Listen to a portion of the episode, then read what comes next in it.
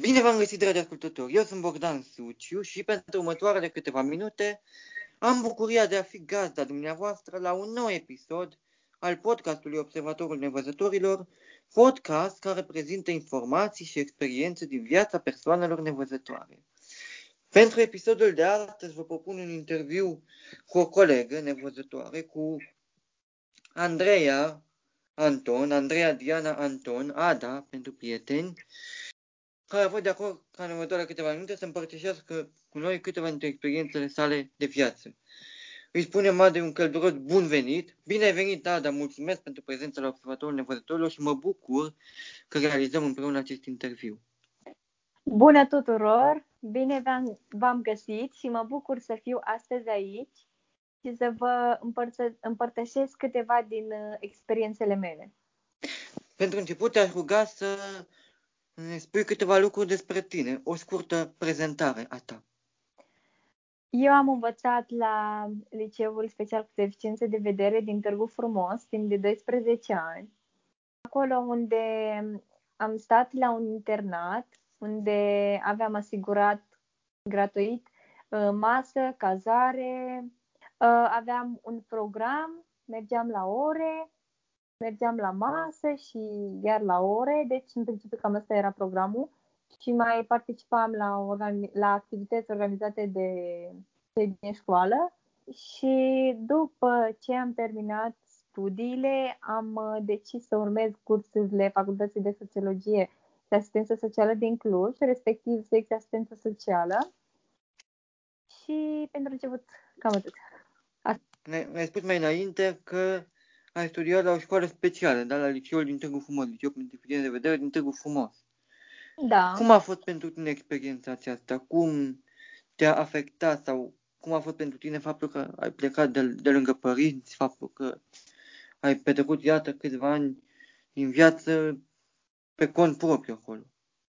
La început, în clasa întâi mi-a fost extrem de greu, pentru că înainte de a veni la școală am stat acasă cu ai mei. Nu am mers nici măcar la grădiniță, deoarece în orașul în care locuiesc, sunt din Vaslui, nu acceptau la grădinițe, respectiv cămine, persoane cu dizabilități, fiindcă se temeau și mama mea în momentul respectiv a decis să se angajeze însoțitorul meu până merg la școală ca să aibă cineva grijă de mine și multe din lucrurile de bază le-am învățat cu părinții mei acasă până să merg la școală. Uh, de școala de nevăzători am aflat de la Asociația Nevăzătorilor de aici de la mine. Mi-a fost greu în sensul în care nu eram obișnuită să stau departe de ai mei pentru că nu, nu interacționasem nici cu alți oameni și nu eram, nu eram pur și simplu nu nu eram obișnuită să stau, adică erau ei tot timpul în preajma mea și nu era un mediu securizant uh, școala pentru mine, erau mulți oameni străini și nu era regulă și asta cumva m-a ajutat să îmi dezvolt abilitatea de a mă adapta foarte bine.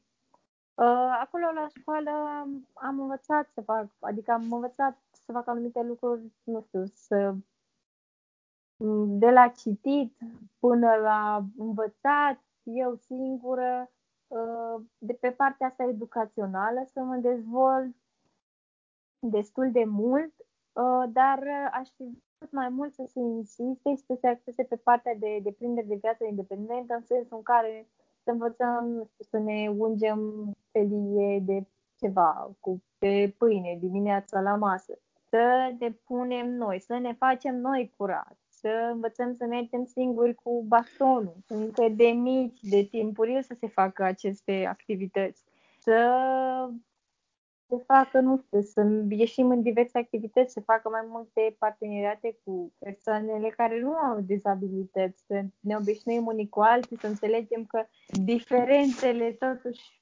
acestea ne aseamănă, ca să zic așa, în sensul în care la fel ca și avem abilități, numai că găsim alte soluții de a ne descurca. Um, asta mi-ar fi plăcut mai mult să se insiste în școlile speciale de nevăzători. Adică cel puțin în școală ne-am învățat eu. Am înțeles. Și la Foarte. perioada la care am învățat eu. Puneai că după ce ai terminat școala, ai mers la facultatea de asistență socială. Ce te-a determinat să alegi acest drum? În primul rând, eu nu mă gândisem la această facultate, eu aș fi vrut să aleg litere, îmi plăceau limbile străine și încă îmi plac, dar nu mă simțeam pregătită din punct de vedere așa al cunoștințelor. Și am decis să mă reprofilez uh, și am ales asistență socială, am căutat într-adevăr pe internet facultățile și mi s-a părut interesantă asistență socială pentru că cumva îi pot ajuta pe cei din jurul meu practic, nu știu, să-și dezvolte anumite competențe, să, să-i ajute în mod direct, adică, nu știu, să dezvolte anumite competențe, anumite abilități. Și, Era un mod în care, te rog, scuze. Uh, și gândindu-mă că eu sunt genul de persoană care mereu îi asculta pe cei din jur, empatizam cu ei și asta a fost un, un motiv. Și în principiu lucru cu oameni, deși din punctul meu de vedere e destul de greu. Sunt diversi oameni. Da, este adevărat că lucru cu oameni este o provocare, dar tu fiind așa cum tocmai ai spus o persoană empatică și o persoană care relaționează ușor, poți este o activitate, o, este o muncă pe care o poți face foarte bine.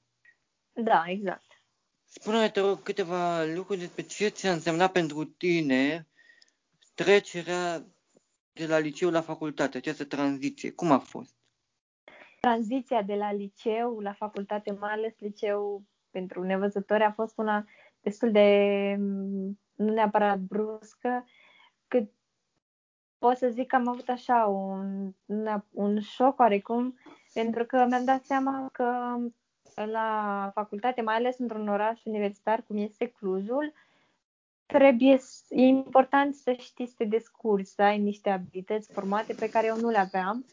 Uh, și când am ajuns acolo, credeam că am stat la cămin, credeam că va fi la fel ca și la căminul de la școală. Că, na, mă va ajuta cineva, că trebuie să cer voie, aveam tot felul de idei. Și mi-am dat seama că nu e chiar așa, că sunt acolo pe cont propriu, trebuie să-mi iau mâncare, să-mi fac curat, să-mi spăl eu haine, să-mi uh, calc, să, tot felul de lucruri. Mi-am dat seama că trebuie să învăț să mă descurc, să umblu, pentru că nu voi avea mereu oameni care să mă însoțească și să-mi dezvolt anumite abilități.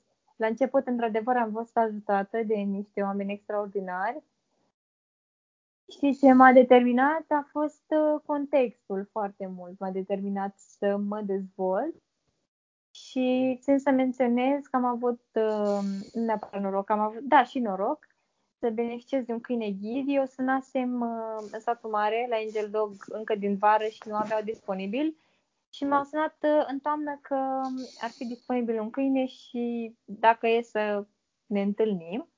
Și de aici și cu câinele și experiențele care au mai intervenit, mi-am dezvoltat diverse abilități, de la organizare până la a merge singură prin oraș.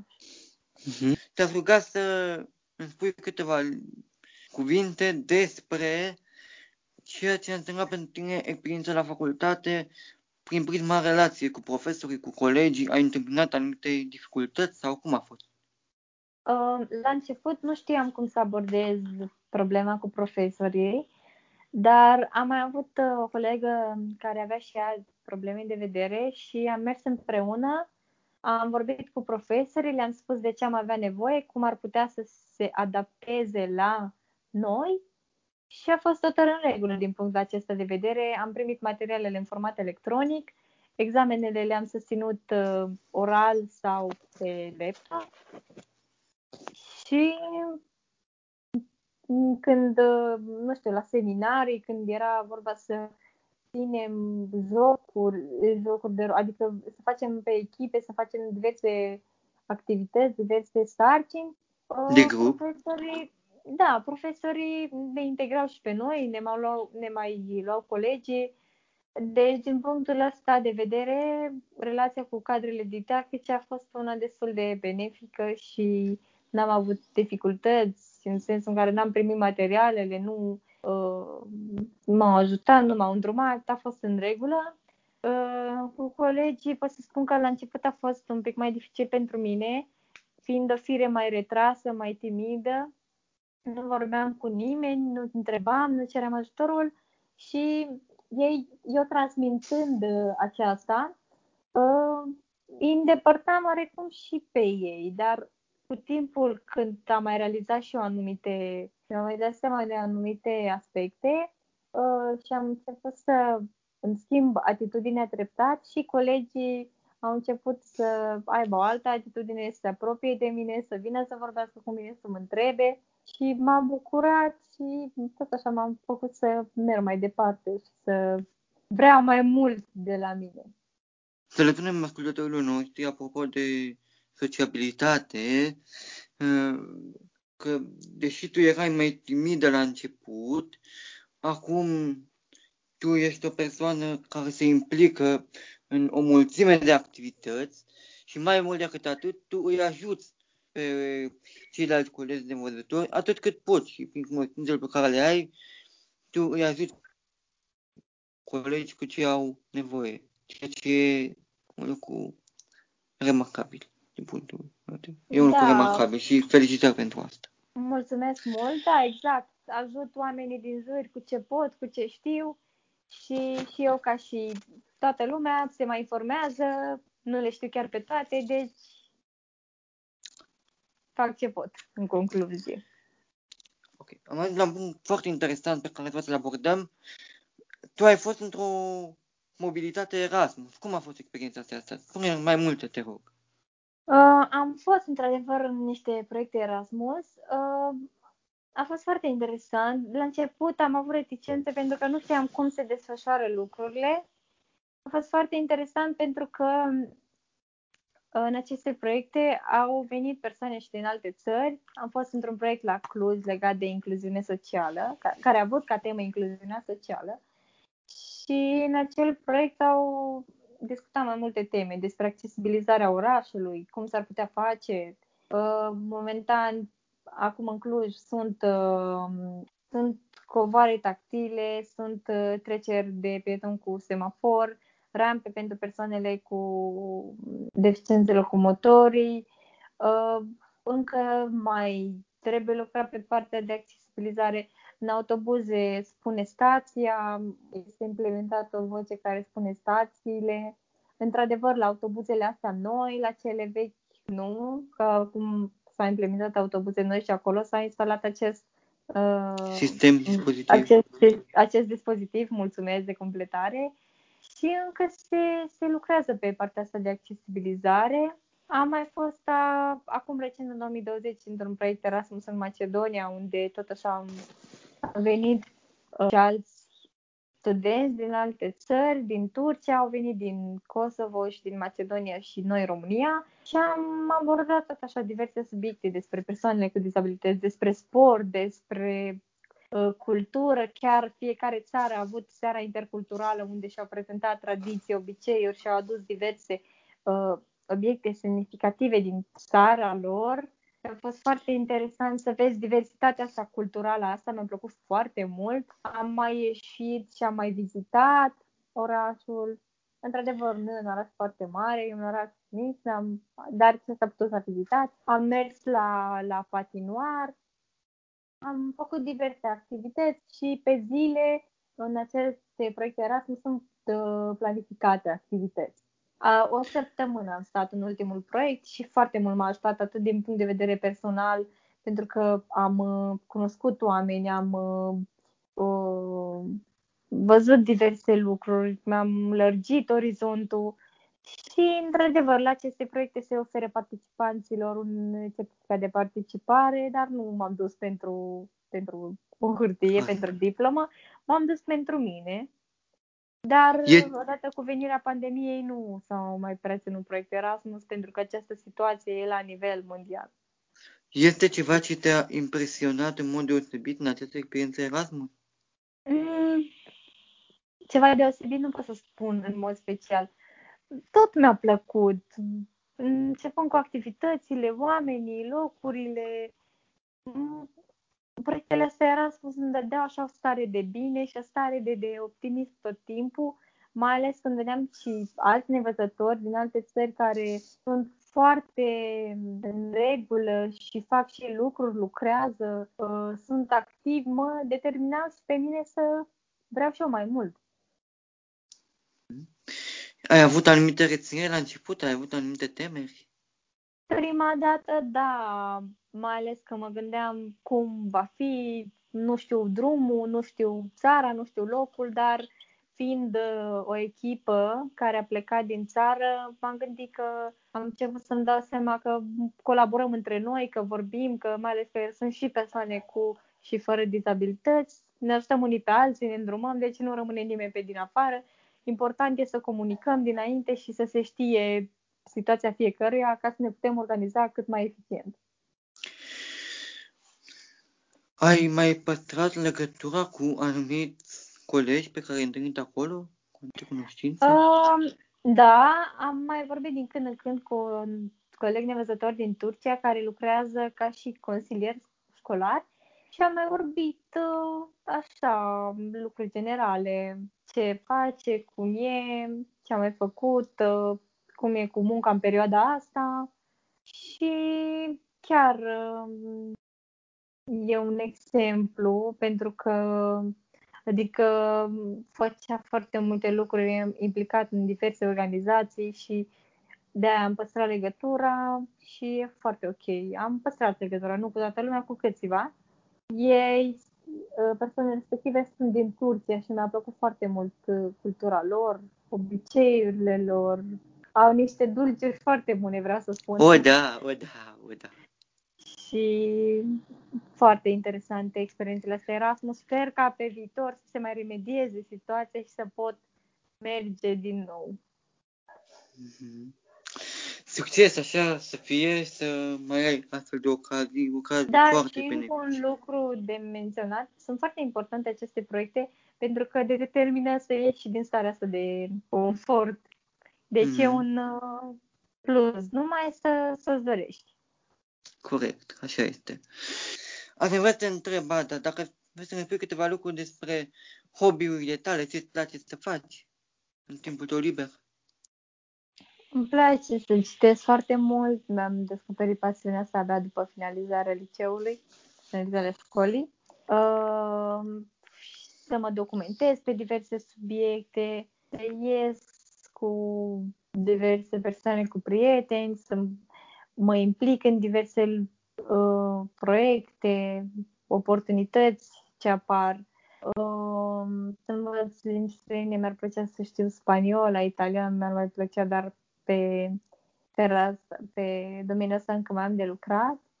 Mm, mi-ar mai plăcea să uh, aprofundez mai mult domeniul ăsta al psihologiei, mi-ar plăcea și resurse umane, mi-ar plăcea să mă implic pe partea asta ce ține de, de educație, partea asta umanistă, partea asta de, de învățare așa, și de lucru cu oamenii.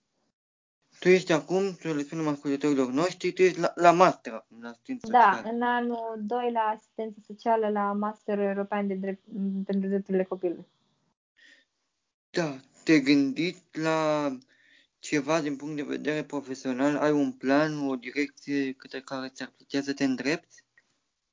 Momentan nu am ceva concret, dar mi-ar plăcea, uh, nu știu, lucrul ăsta cu oamenii, să, să învăț diverse lucruri, să dezvolte anumite abilități.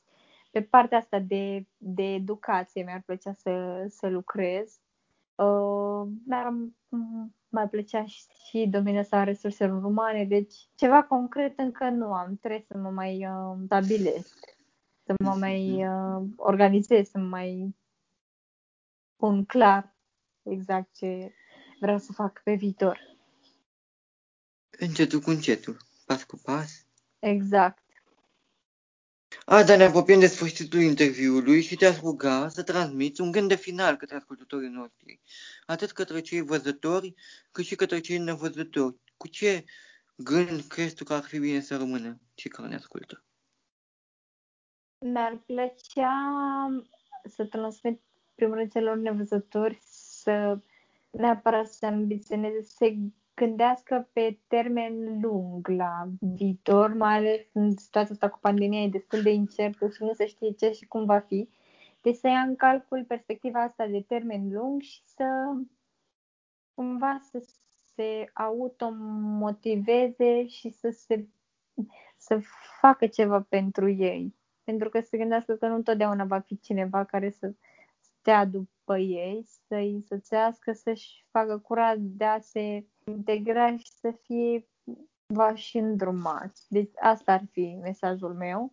Și pentru ceilalți aș transmite că și noi nevăzătorii facem lucruri, că și ceilalți ieșim din casă, mergem la plimbare, mergem la cumpărături, uh, umblăm pe calculator, uh, facem diverse lucruri și numai că găsim de multe ori soluții pentru a ne descurca și asta ar fi mesajul și să în sensul în care să colaborăm, să ne împărtășim experiențele și abilitățile, să avem de învățat unii de la alții și ei de la noi și noi de la ei. Mhm. Deci, către ascultătorii văzători, sintetizând, da, un mesaj de colaborare și un apel la înțelegere și la faptul că noi putem ajunge la aceleași rezultate și putem face lucruri împreună. Exact. Da, foarte frumos mesaj și îți mulțumesc mult pentru că ai acceptat să fim astăzi împreună și pentru toate gândurile pe care, pe care ne transmit. Mulțumesc tare mult! Și eu mă bucur că am putut că am putut uh, ajuta și am putut participa și vreau să-ți urez uh, succes în continuare cu acest podcast și să ai rezultatul dorit și impactul dorit. Mulțumesc, mulțumesc tare mult! Mulțumesc tare mult, dragi ascultători, observatorul nevăzătorilor de astăzi ajung la final. Eu vă mulțumesc pentru atenția acordată și aștept mesajele dumneavoastră, observațiile dumneavoastră, opiniile la adresa de e-mail observatorul nevăzătorilor arond gmail.com. Toate cele bune!